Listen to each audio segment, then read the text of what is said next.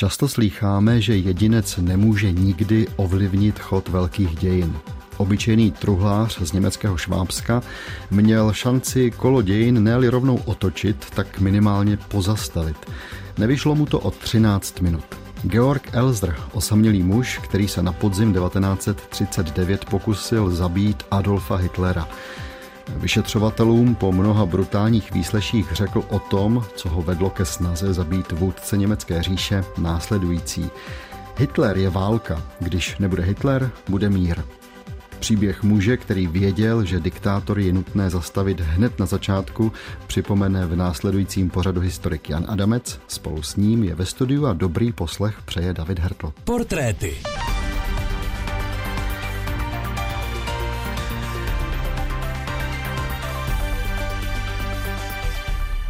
Podzim roku 1939 se stane pro německý nacionálně konzervativní odboj klíčovým. Jeho příslušníci se sami odsoudí k nezdaru. V centru jejich pozornosti nebyla zvěrstva v Polsku, třeba že hlášení o bestialitě stmelila odbojné smýšlení a zesilovala pocit, že situace je zralá k řešení. Nebyl to ani program eutanázie. O masovém vraždění v ústavech neměli měsíce ani tušení. Jako v předchozích dvou letech si byli jisti, že zapřednutím do války se západními mocnostmi uvrhává Hitler Německo do katastrofy.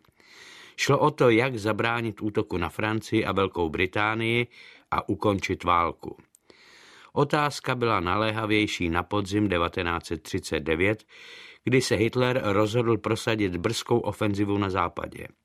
Ještě předtím, než se Hitler kvůli špatnému počasí rozhodl od riskantního podniku upustit, potom ho však na jaře zahájil a dosáhl nepředstavitelných úspěchů, se plně obnažila křehkost, slabost i nesvornost odboje. Nebyl podniknut žádný pokus o Hitlerovo odstranění. Koncem roku 1939 se bylo možno Hitlera zbavit pouze vojenským převratem z hora, což by znamenalo úder těmi, kteří měli přístup k vládě a vojenské moci, nebo se pokusit o to, co nevylučoval diktátor, o atentát z dola, provedený jednotlivcem, který by působil mimo známé, nepočetné, roztříštěné a bezmocné levicové podzemní odbojové skupiny. Generálové a vysocí úředníci hloubali, zda by snad měli přikročit k činům, ale scházela jim vůle a rozhodnost. Hezký den, milí posluchači. Začali jsme dnešní portréty citací z článku Klauze Kristiana Malcána German Hero, německý hrdina, tesař Elzer versus vůdce Hitler. Vyšel v magazínu Der Spiegel 8. listopadu 2005 a popsal nám situaci německého, řekněme, odboje, pokud se to tak dá popsat, na podzim roku 1939. Jsme tedy po úspěšném Hitlerově útoku na Polsko. Existuje tady Hitlerova snaha zahájit útok na západě Evropy pořád se hovoří také o útoku na Velkou Británii. A to všechno určitě odbojáře velmi znervózňuje, stejně jako tedy ten velký Hitlerův úspěch, pokud jde o tažení do Polska. Zajímavé je, že už v té době existuje nebo žije člověk, který plánuje osamoceně zlikvidování Adolfa Hitlera. A o tom všem budeme dnes hovořit. Hostem ve studiu je Jan Adamec. Vítám vás, hezký den. Dobrý den. My jsme slyšeli, jaká byla ta situace toho, co se nazývá německý odboj. Byli opravdu tak nečinní, neschopní, neakceschopní? Já bych jenom připomněl ještě ten začátek, kde to vlastně celé začíná. Ono to začíná vlastně toho prvního, respektive 3. září 1939, protože zřejmě ani Hitler úplně nepočítal s tím, že mu Velká Británie a Francie vyhlásí válku. On počítal vlastně s tím optimistickým scénářem, že přepadne Polsko, dobude ho a bude to tak rychlé, že vlastně Velká Británie a Francie nestačí zareagovat a rezignují na ty své garance. Takže pro samotného Hitlera ta válka kterou mu vyhlásili Londýn a Paříž, byla do značné míry nepříjemným překvapením. A on se vlastně snaží trošku sondovat nebo nabídnout Velké Británii nějaký smír. Snaží se jí prostě nalákat na nějaké nové dělení, na nějaký nový mnichov, protože i Hitler si uvědomoval, že ta válka proti Velké Británii a Francii nebude nic jednoduchého. O to větší obavy měli vojáci, to nejvyšší velení, kterému se do té velké války a do toho útoku na západ také příliš nechtělo a byli si vědomi nebo předpokládali, že na to německé německá armáda ještě není stále připravena. A z toho vlastně vyplývaly ty obavy, respektive snahy v tom Hitlerovi nějak zabránit. Ať už mu to vymluvit, nebo pokud by to nebylo účinné, se ho nějakým způsobem zbavit. A ta logika zněla, pokud tu nebude Hitler, tak ta velkoněmecká říše konzoliduje ty své dosavadní zisky, které byly stále ohromné a velké, a dohodne se s Francií a Velkou Británií na nějakém novém statu quo, které učiní vlastně z Německa kontinentální velmoc. Nicméně po tom odmítavém stanovisku Chamberlainovy vlády a především Británie k nějakému smíru se Hitler rozhodl, že prostě rozřeší ten pad na té západní frontě a zautočí nebo pokusí se zautočit a vyřídí si tedy účty i s Velkou Británií. A tohle vlastně byla ta výchozí situace, ve které se ocitáme. Další věc bylo, že ani německá veřejnost nebyla nějak příznivě naladěna na válku. Jí vyhovovaly ty laciné, snadné úspěchy a konec konců ani ta polská kampaň nebyla nějak výrazně v vozovkách drahá, nestála příliš mnoho životů, ale válka s Francií, s Velkou Británií, to už bylo něco jiného. Takže ani gestapo zaznamenávalo ve svých zprávách žádné velké nadšení a zvlášť velký neklid byl mezi dělníky nebo mezi manuálně pracujícími, kteří měli pocit, že na ně válka dopadne. To je obecný pocit chudých lidí. Jo. Když vypukne válka, tak to nejvíc odnesou chudí lidé, kteří nakonec jdou na tu frontu, umírají tam, schudnou, je bída, hlad a tak dále. To je nějaký základní pocit a správný většinou, že válka bude zkáza pro Německo a že zabránit té válce by se dalo jedním jediným způsobem a to zbavit se Hitlera. Takže tady vlastně to myšlení těch lidí v tom nejvyšším vojenském velení, jako byl Franz Halder, kteří vlastně by se nebránili tomu případnému převratu a zbavení se Hitlera a někoho, jako byl Georg Elser, se propojili, chápali tu situaci víceméně podobně. Georg Elser, ročník 1903, narodil se 4. ledna, vyučený truhlář. Co on tedy dělal? Jaká byla ta jeho cesta? Jaký byl ten postup? Zpětně, když se díváme na ten jeho život, tak byl vlastně zajímavě nezajímavý.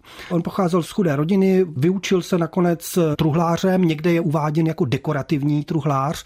Nicméně zřejmě byl velmi šikovný i nad rámec z toho, co musí zvládnout normální truhlář, takže se živil truhlařinou, nechal se najímat na různé práce. Nicméně do jeho života negativně vstoupila hospodářská krize, tam ztratil vlastně možnost obživy, respektive počet zakázek, takže se vlastně vrátil do svého rodného domova Uh, tam v podstatě nějakým způsobem jako přežíval.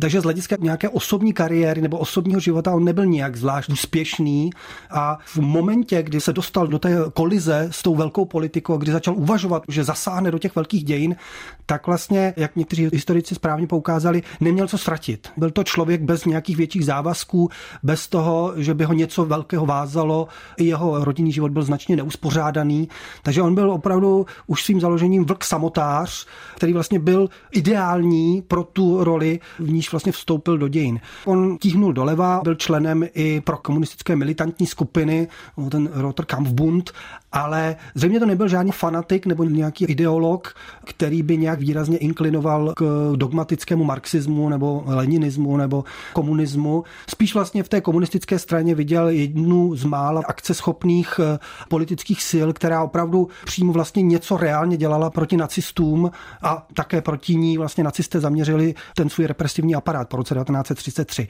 Co tam můžeme jasně vidět, je velká a nekompromisní nenávist vůči nacistům a ve svém důsledku především k Hitlerovi. V němž vlastně viděl tu hlavní sílu, která žene Německo do války.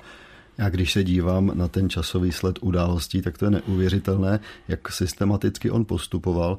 U nás se v listopadu 38 připravují volby prezidenta v té naší okleštěné republice a Elzer se v té době jede podívat na tu vzpomínkovou akci na nezdařený nacistický puč z roku 23. Vrcholem té akce vždycky byl ten Hitlerův projev v tom měšťanském pivovaru. Elzer se na to podíval, přesvědčil se, že to je ta dobrá příležitost, jak a kde Hitlera zabít. V srpnu 39 ještě ani nevypukla válka a Elzer už má připravené výbušniny, stěhuje se do Mnichova a jak vlastně probíhá ta příprava na atentát? Co on tam dělal? Evidentně tím spouštěčem byla opravdu mnichovská krize v roce 1938, po níž vlastně začíná systematicky plánovat tu akci. Má výhodu, že ho vlastně nikdo nezná, nepatří k žádné organizaci. Na druhou stranu nevýhodou je, že nemá žádné zkušenosti. Takže třeba velmi pracně a velmi dlouho, více než rok, vlastně se učí sestrojovat ten pekelný mechanismus, učí se pracovat s výbušninami, ale protože je nesmírně zručný, tak se mu opravdu podaří sestrojit bombu, která má značné časové spojení a tomu pak vlastně umožní s odstupem tu bombu načasovat tak, aby měl dostatek času odjet a vlastně nebýt na místě toho výbuchu. No a on pak, když už má všechno pohromadě, tak se přestěhuje do Mnichova a tam tajně každý den navštěvuje tu pivnici a tam se ukryje a přes noc musí velmi potichu v tom velkém sále doslova dlabe do jednoho sloupu takovou jako díru, v níž je pak uložena ta bomba. Musí to dělat vlastně velmi potichu, protože je to kamenný sloup a on dokáže opravdu tohle všecko tajně dělat s tím, že tam vlastně chodí každý den a ráno se zase ukryje. Když se otevře ta pivnice, tak se vlastně vytratí. No a tohle celé opakuje několik dní, až je to několik dní před tím setkáním té nacistické věrchušky připravené. On tu bombu spustí a ještě ten den ráno si ověří, že ten pekelný stroj funguje, že už to tiká a že je to nastaveno přesně tak, jak měl naplánováno a jak si vypočetl z těch předchozích srazů. Je to vlastně připomínka toho neúspěšného pivního puče z roku 1923. Je to vlastně jeden z klíčových svátků nacistické strany a Hitlerův projev je vždycky vlastně základním stavebním pilířem celé té oslavy. A Tady ta pravidelnost vlastně hraje Elserovi do not, on s ní počítá, dokonce i časově to má vypočítané úplně přesně. A akorát to úplně nevíde. Přijde tam malý problém, protože Hitler má spoustu práce, nechce totiž v Mnichově přenocovat, zároveň se nemůže vrátit letadlem v noci, protože byla hustá mlha, takže nečekaně ten projev zkrátil. Ale o tom všem už ostatně víc znovu citace z článku Klauze Kristiana Malcána. Jako vždy se sešla stará garda. Den předtím Hitler oznámil, že každoroční řeč přece jen přednese. Obvykle trvala asi od půl deváté do deseti. Bylo oznámeno, že vzhledem k válečným poměrům začne setkání dřív a dvoudenní vzpomínka bude zkrácena. Projev zahájil Hitler nedlouho po příchodu do pivnice v 8 hodin a 10 minut a domluvil v 9 hodin a 7 minut. Samotná řeč se stávala z nekonečných výpadů proti Velké Británii a byla protchnuta sarkastickým tónem a přizpůsobena nažavenému posluchačstvu tvořenému stranickými fanatiky. Obvykle Hitler strávil po projevu určitou dobu rozmlouváním se starými bojovníky. Tentokrát v doprovodu stranických veličin odjel hned na nádraží, aby stihl vlak do Berlína v 9 hodin a 31 minut. Ve 20 minut po deváté byl pilíř za stupínkem, kde ještě před pár minutami stál Hitler a kus střechy přímo nad ním oderván Elsrovou bombou. Výbuch usmrtil 8 osob a dalších 63 poranil, z nich 16 vážně. Když byla bomba odpálena, Hitler byl pryč ani ne 10 minut. Svou záchranu připsal prozřetelnosti. Bylo to znamení, že je povolán splnit úkol, který mu osud předurčil. Ve skutečnosti se neodehrálo nic z říše zázraků. Bylo to rizí štěstí. Hitler měl pádné důvody, aby se neprodleně vrátil do Berlína. Měl na práci důležitější věci, než vzpomínat na staré časy se straníky v pivnici. O příčinách zkrácení Hitlerovy návštěvy Mnichova nemohl Elzer vědět. Bylo dílem náhody, že tento švábský tesař neuspěl tam, kde se generálové o nějaký čin ani nepokusili. Posloucháte portréty. Profily malých i velkých osobností 20. století, které změnily svět. Portréty najdete také na webu plus.rozhlas.cz, v aplikaci Můj rozhlas a v dalších podcastových aplikacích. Hostem dnešních portrétů je historik Jan Adamec. Vypravuje nám o Georgu Elzrovi, švábském truhláři, který se v listopadu 1939 pokusil zabít Adolfa Hitlera. Dobrý poslech portrétu vám od mikrofonu přeje také David Hertl. Honzo, my bychom si to teď měli malinko rozdělit na to, co se dělo s Georgem Elzerem a na to, co se tedy dělo, řekněme, s Adolfem Hitlerem a s tím vším kolem atentátu.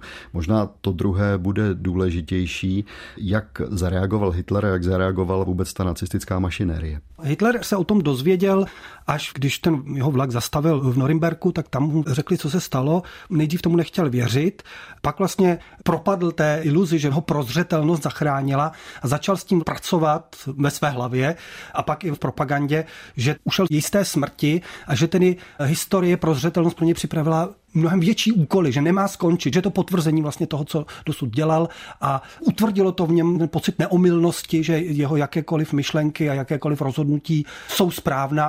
Problémem ovšem bylo, když zjistila německá mašinerie, kdo ten atentát spáchal, protože oni nechtěli uvěřit, že jeden jednotlivec, jedinec by byl schopen jenom o 13 minut změnit úplně chod dějin a zabít jim toho jejich milovaného vůdce. Jednak tam bylo nejprve rozhořčení, jak se kdo vůbec mohl opovážit vstáhnout ruku na vůdce, na našeho milovaného vůdce, že? Už jak to byly ty nacisty. Otázka byla, dělník, jak dělník, když přeci dělníci jsou s námi, to není možné, to nehraje. Elser je někdo jiný, a nebo a s tím začali vlastně jako pak pracovat, je vlastně jenom nástrojem někoho jiného. Takže okamžitě se začaly rozvíjet teorie, kdo Elzra řídí. Jsou to odpadlíci, Otto Strasser, že? ti, kteří se rozešli s nacisty ve zlém a řídí to od někud ze zahraničí. A nebo je to někdo ze zahraničí, nějaká zahraniční rozvědka. No s kým máme teď největší spory? S Velkou Británií. No a třetí problém byl ale, jak to sdělit německé veřejnosti. No přeci nemůžeme říct, že německý dělník z chudých poměrů se rozhodl zavraždit Adolfa Hitlera a málem uspěl. Důležité bylo Elstra zasadit do nějakého vykonstruovaného procesu, v němž byl pouze nějakým nástrojem, ale řídili ho buď ty zahraniční nepřátelé, nebo britská rozvědka. A proto trošku změnili jednu další operaci, kterou měli připravenou Němci a pomocí lsti zajali dva britské agenty, které vlastně unesli do Německa a Cílem bylo vytvořit nějaký vykonstruovaný proces, který by se vlastně takhle v úzovkách prodal německé veřejnosti, kde by se vlastně spojili Britové a ta nějaká vnitřní opozice, Elser a tak dále, s tím, že to bylo nějaké rozsáhlé spiknutí, kterému tady bylo zabráněno. Bohužel, a to je ta první linie, kterou jsme tady ještě neřekli, v době, kdy vybuchla ta bomba, tak Elser byl na cestě do Švýcarska, tam chtěl uprchnout. On to měl vlastně naplánované. Bohužel, tím, jak vypukla válka, tak ty hranice byly mnohem více střežené, takže Oni ho zadrželi na těch hranicích eh, mezi Německem a Švýcarskem a tady udělal Elser svoji velkou chybu, kdy vlastně oni původně nevěděli, kdo to je. Oni si mysleli, že to je prostě nějaký pašerák, jenže nic nepašoval. A naopak v jeho kapsách našli divné věci, nástroje, fotku té mnichovské pivnice, takže oni ho zadrželi, nevěděli, co s ním, ale když přišli ty, ta zpráva o tom atentátu, tak si to Němci začali dávat dohromady a najednou zjistili, že mají před sebou zřejmě toho atentátníka, převezli ho vlastně z těch hranic, začali ho vyslíchat a Elser nejprve zapíral, ale pak se přiznal, údajně ho prozradili zničená kolena, protože on to všechno vlastně do toho sloup, když to tam kutal, tak vlastně musel klečet a on je měl zničené, takže vlastně on se přiznal. Já vám teď do toho, Honzo, skočím. My si ocitujeme z knížky Rogera Morehouse Georg Elzer Lone Bomber, která vyšla v roce 2007. Tam je totiž popsáno, co následovalo po Elzerově přiznání. 14. listopadu 1939 vzal Himmler Elsruf výslechový spis spolu s podepsaným přiznáním, aby ho ukázal Hitlerovi. Vůdce byl fascinován. Prostudoval si spis a požádal, aby si mohl prohlédnout fotografie svého možného vraha. Příznivě komentoval jeho vzhled, inteligentní oči, vysoké čelo a odhodlaný výraz. Když mu však byla předložena předběžná zpráva gestapa se závěrem, že Elser pracoval sám, byl nedůvěřivý. Který idiot vedl tohle vyšetřování, ptal se Hitler. Prostě nebylo možné, pomyslel si představit si, že by Elser byl vlk samotář. Pro mnoho nacistů byl Elser záhadou. Byl to obyčejný Němec. Nevykazoval žádné z typických znaků degenerace, proti níž nacisté bojovali. Kromě krátkého koketování s komunismem byl prakticky abstinentem, nebyl promiskuitní, nestýkal se s židy a neměl blízko k církvi. Ve skutečnosti byl přesně tím typem solidního, poctivého dělnického Němce, o němž si mysleli, že ho získali na svou stranu a který se skutečně stal páteří nacistické strany. Takže vyšetřovatelé nemohli uvěřit, Hitler nemohl uvěřit. Honzo, co se dělo dál? Začalo nové kolo vyslýchání s tím, že musí zjistit, kdo je tedy tím skutečným řídícím orgánem Elserovým. Dokonce vyslýchal přímo Himmler za pomoci fyzického násilí, ale vlastně nedostali z něj nic víc, než mohli, protože Elser nic víc vlastně nevěděl. A na to, aby s ním pracovali dlouhodobě, tak jako se pracovalo u nás v 50. letech se Slánským a dalšími, aby ho přeměnili, aby řekl něco, na to v tu dobu neměli čas. Takže to skončilo u toho, že Elsra a ty dva britské agenty si připravili na nějaký budoucí proces, který se ale nikdy nekonal. Toho slibovaného monster procesu na konci války se ale nakonec Elzer nedožil. On byl 9. dubna 1945 na Himmlerův příkaz zastřelen byl internován v koncentračním táboře v Dachau. Bylo to doslova několik hodin před tím, než koncentrační tábor osvobodili američané. Elserovi bylo 42 let. Honzo, ještě poslední věc. On byl Elzer dlouhá léta po konci války v Německu, řekněme, zapomenut, nebo nepřipomínalo se to jeho jméno. Kdy Německo si zase uvědomilo, o koho vůbec šlo? Podstatě až po sjednocení až v 90. letech, protože paradoxně on se nehodil do těch eh, protinacistických narrativů ani ve východním Německu, ani v západním Německu. Pro východní Německo byl málo kolektivní, nebyl organizován, nebyl součástí nějaké té komunistické sítě, přestože měl leco společného s komunistickou stranou Německa. A pro západní Německo vlastně byl považován spíš skoro až za vlasti zrádce. Nebo byl považován za nacistického provokatéra. Ten atentát byl něco jako ten druhý požár říšského sněmu v tom smyslu, smyslu, že to vlastně byla nahraná akce, kterou si Hitler chtěl zvýšit popularitu a dosáhnout toho, co vlastně dosáhl, že vlastně nakonec stoupla ta podpora pro tu válku, stoupla vlastně jako osobní preference a vlastně zvýšil si tu popularitu. To je to, co využila ta propaganda po tom neúspěšném atentátu. No a pak v 60. 70. letech se vlastně ten Elserův atentát dostal do kolize s tím stále více jako vyzdvihovaným atentátem z roku 1944, který tedy provedli ti důstojníci, ti čestní von Stauffenberg že, a další. Od nich se to čekalo tedy už v tom roce 1939. Ale Elser prostě jako samotář, dělník, navíc levičák ještě, do toho západoněmeckého narrativu také moc nezapadal. No a teprve vlastně v 90. letech, myslím, že v roce 1998 mu byla vstyčena pamětní deska nebo socha v jeho rodišti a dostává své pravé místo v historii jako obyčejný člověk, který nechce válku, který se vzbouří proti systému a vlastně je tomu nejblíž. Jo, je tam jenom těch 13 minut, které ho vlastně dělí od toho, aby Hitlera zabil. A navíc to bylo v době, kdy ještě bylo možné čemu zabránit. V roce 1944 už vlastně bylo pozdě. To už vlastně všechny ty hrůdnosti, všechny ty hrůzy nacistického režimu už proběhly. Ale v roce 1939 bylo možné čemu zabránit ale možná třeba, když se na to podíváme českým pohledem, tak paradoxně by to nebylo vůbec dobré, protože by to možná zakonzervovalo ten stav. Hypoteticky můžeme spekulovat, co by se stalo, kdyby Hitler zemřel v tu dobu, že by prostě vládu převzala nějaká vojenská klika, která by se snažila uzavřít separátní mír s Francií a s Německem. Britové by na to určitě slyšeli, protože by zmizel Hitler, který je tolikrát už podvedl